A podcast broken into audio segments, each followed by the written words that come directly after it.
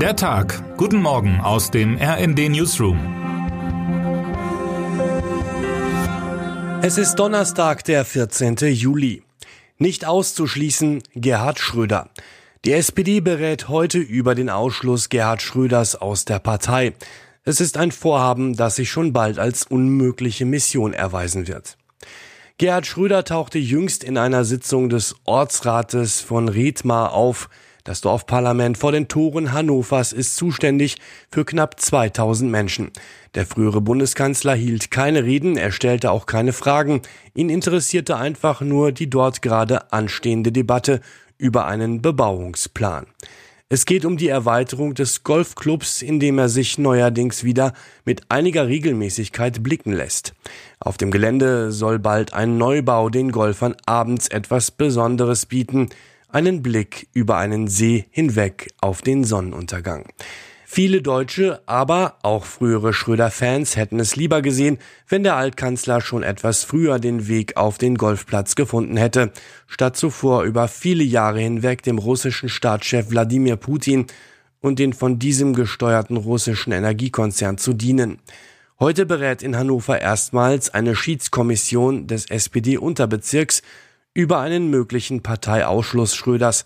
14 Parteigliederungen aus ganz Deutschland werfen Schröder vor, der SPD nach Beginn des Krieges in der Ukraine mit dem zumindest anfänglichen Festhalten an seinen Russlandjobs geschadet zu haben. Doch die juristischen Hürden für einen Ausschluss sind hoch, die Instanzwege lang. Beides erläutern wir in unserem heutigen Bericht zum Stand der Dinge.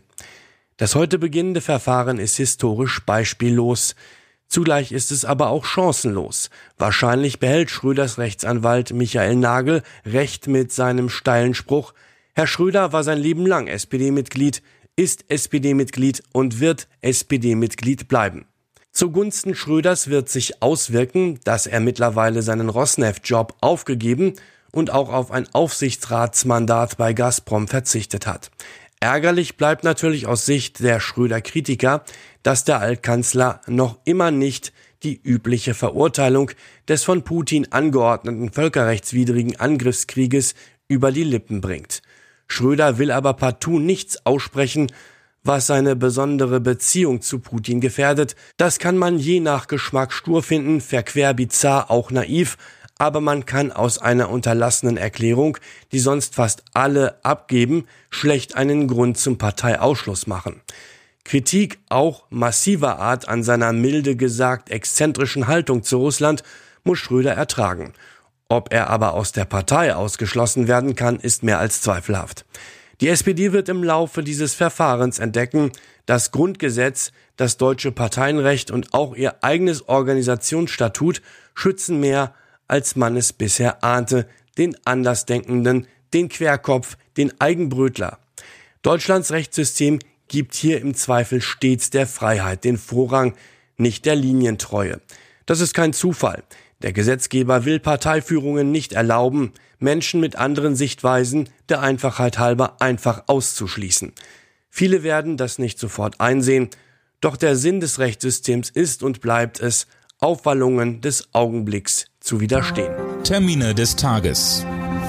Bundespräsident Frank-Walter Steinmeier besucht heute die vor einem Jahr wegen mangelnder Warnsysteme vom Hochwasser überraschten Flutregionen in Rheinland-Pfalz. An einer zentralen Gedenkveranstaltung im Kurpark von Bad 9 Ahrweiler nimmt gegen Abend auch Bundeskanzler Olaf Scholz teil. Auf Einladung der Niederlande treffen sich heute hochrangige Ankläger und Anklägerinnen und befassen sich mit Fragen zur Verfolgung von Kriegsverbrechen in der Ukraine. Die Europäische Kommission stellt heute um 11 Uhr ihre Sommerprognose für Wirtschaftswachstum und Inflation in der EU und im Euroraum vor. Was heute wichtig wird. Der Juli-Supermond verabschiedet sich. Das Thema Energie bleibt. Heute berichtet der Bundesverband Windenergie über die Zubauzahlen bei Windrädern im ersten Halbjahr 2022. Hat Wladimir Putin auch an dieser Stelle dafür gesorgt, dass sich was dreht? Und jetzt wünschen wir Ihnen einen guten Start in den Tag. Text Matthias Koch, am Mikrofon Anna Löwer und Dirk Justes. Mit rnd.de, der Webseite des Redaktionsnetzwerks Deutschland, halten wir Sie durchgehend auf dem neuesten Stand. Alle Artikel aus diesem Newsletter finden Sie immer auf rnd.de slash der Tag.